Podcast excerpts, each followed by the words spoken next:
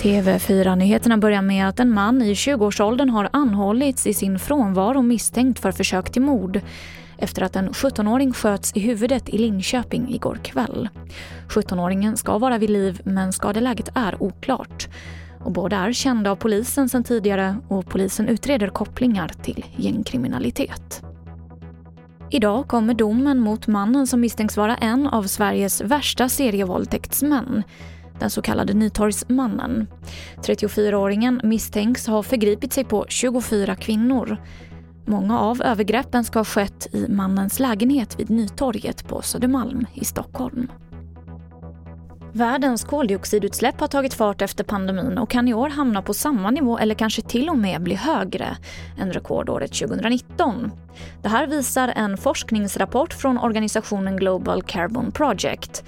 Årets ökning kan bli större än förra årets minskning när pandemin satte stopp för resande och konsumtion. Och vi avslutar med årets julhandel som ser ut att gå mot nya rekordsiffror enligt Handelns utredningsinstitut som släppt sin prognos idag.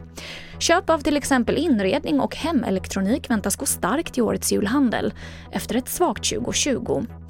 Livsmedelshandeln får en något mindre ökning i år. Och fler nyheter hittar du i vår app TV4 Nyheterna. I studion, Emily Olsson.